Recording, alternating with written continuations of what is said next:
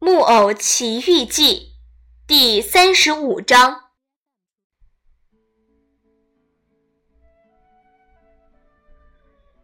匹诺曹对他的好朋友金枪鱼说过再见以后，自己就在鲨鱼的肚子里摸着黑，向远处那个一闪一闪的微弱亮光一步一步走去。他走着走着。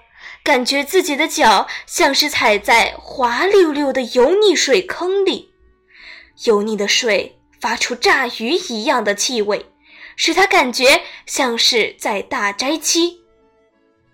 越是往前走，火光就越明亮，越清楚。他走啊走啊，最后终于走到了。等他走到亮光跟前，诸位猜猜？他看到什么了？你们就是猜上一千次也猜不出来。匹诺曹见到了一张小桌子，桌子上面摆着吃的，一个绿色的玻璃瓶上还插着一支点着的蜡烛。有一个小老头坐在桌子旁边，他的头发胡子白得像雪，亦或者说白得像切开的面包。匹诺曹看见这小老头正坐在那里嚼着一些生猛的小鱼，这些小鱼是如此生猛，以至于他吃着吃着就会有小鱼从他嘴里跳出来。可怜的匹诺曹一见到这个人，立即就大喜过望，他感觉自己几乎都要昏倒了，他想笑，想哭。想说许多许多话，可结果是他只能乱叫一通，结结巴巴的说些无头无尾、前言不搭后语的话。最后，他好不容易才迸发出一阵欢呼，然后张开胳膊扑过去，搂住小老头的脖子，叫了起来：“哦，爸爸，我终于找到您了！从今往后，我永远永远……”都不会再离开您了。哦，我的眼睛见到的是真的吗？小老头擦着眼睛回答说：“你真的是我亲爱的匹诺曹吗？”“是的，是的，是的，真是我。您已经原谅我了，这不是真的吧？哦，我的爸爸，您多好啊！想一想吧，我却是那么……唉，您不知道。”有多少不幸的事，噼里啪啦落到我头上？我碰的太多倒霉事了。可怜的爸爸，那一天你卖掉了您的上衣，给我买了一本识字课本让我上学，但是我却溜去看木偶戏。木偶戏班班主为了烤他的那只小羊，想把我扔到火里。后来也是他给了我五个金币，让我把它们带回家给您。可我在路上碰到了一只狐狸，一只猫，他们把我带到红虾旅馆，他们在那里狼吞虎咽。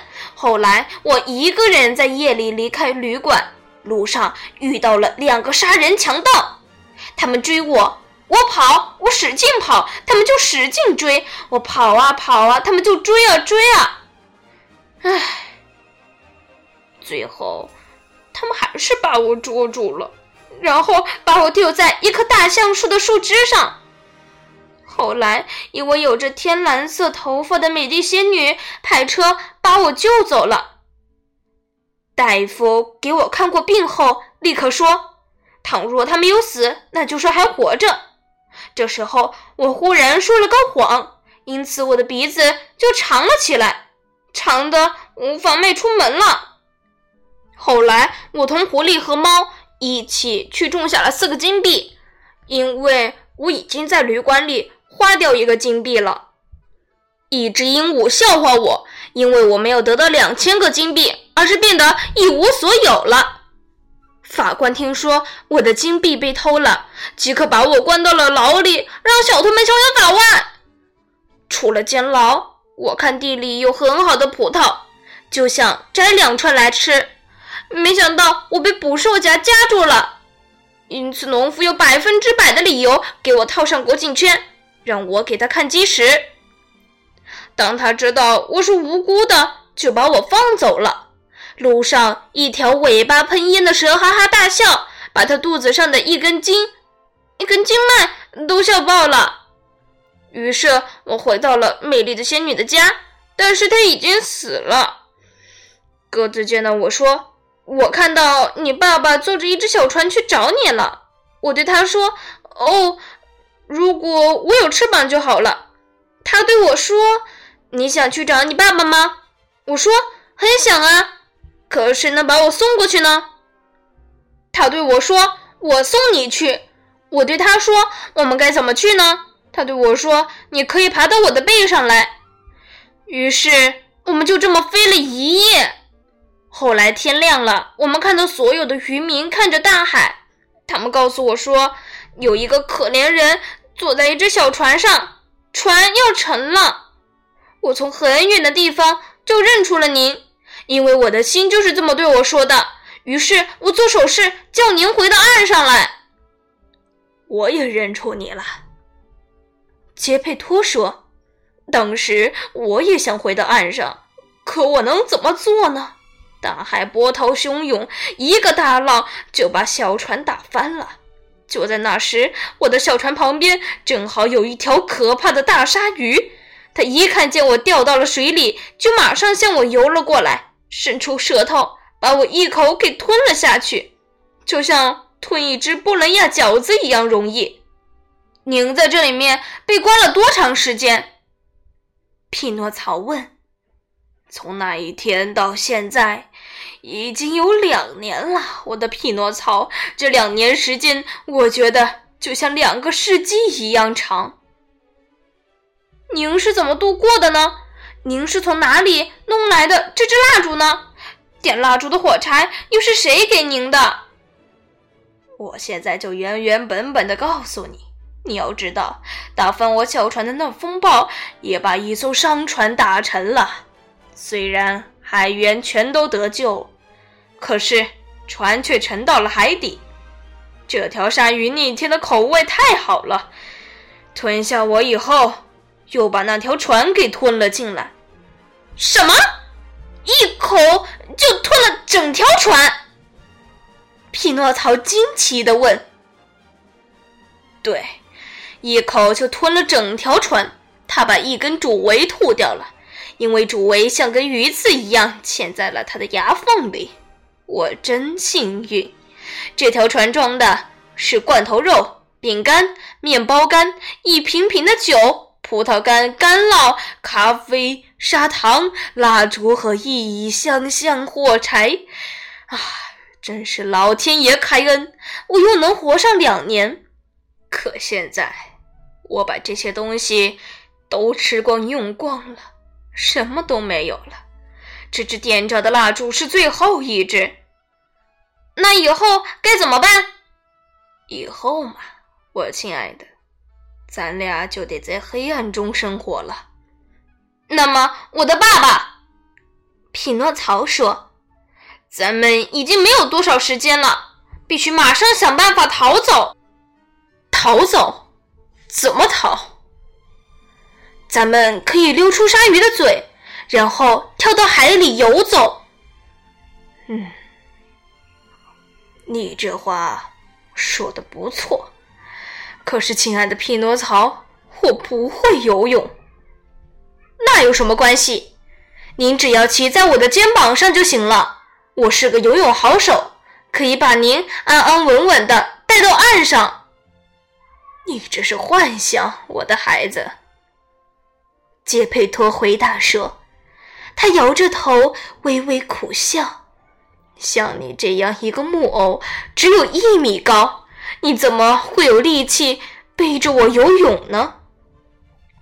只要凝视一下就知道了。如果咱们祝你该死，那咱们就拥抱着死在一起，最起码这也是个很大的安慰。接着，匹诺曹二话不说，拿起蜡烛，走在前面照路。他回头对爸爸说：“跟着我走，别怕。”就这样，他们走了很长一段路，因为他们穿过了鲨鱼的整个肚子。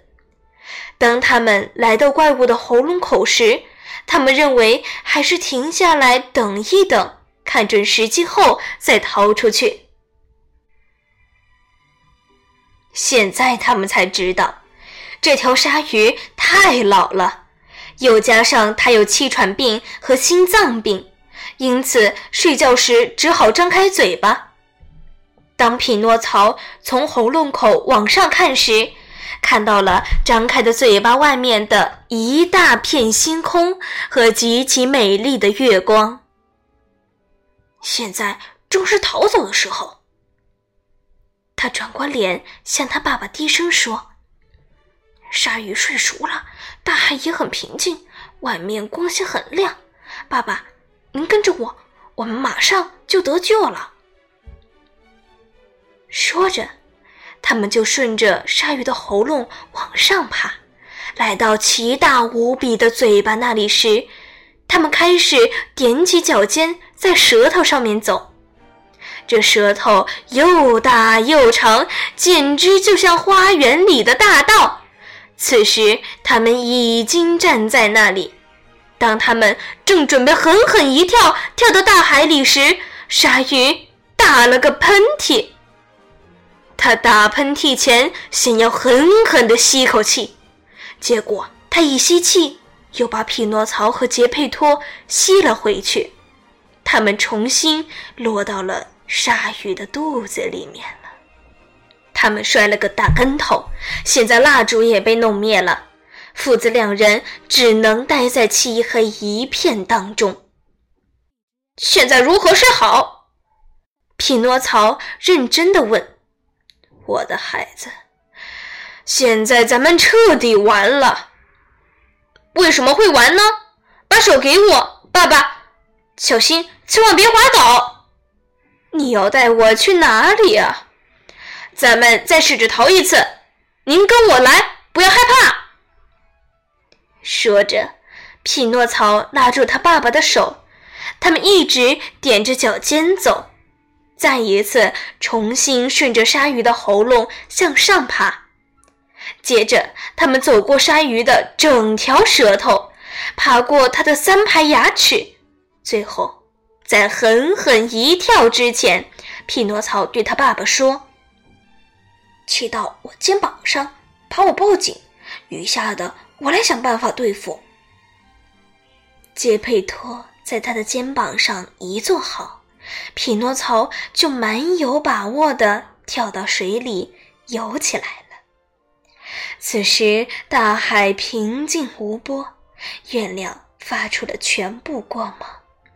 鲨鱼在继续安心大睡，它睡得那么熟，甚至开大炮来轰，也吵不醒它。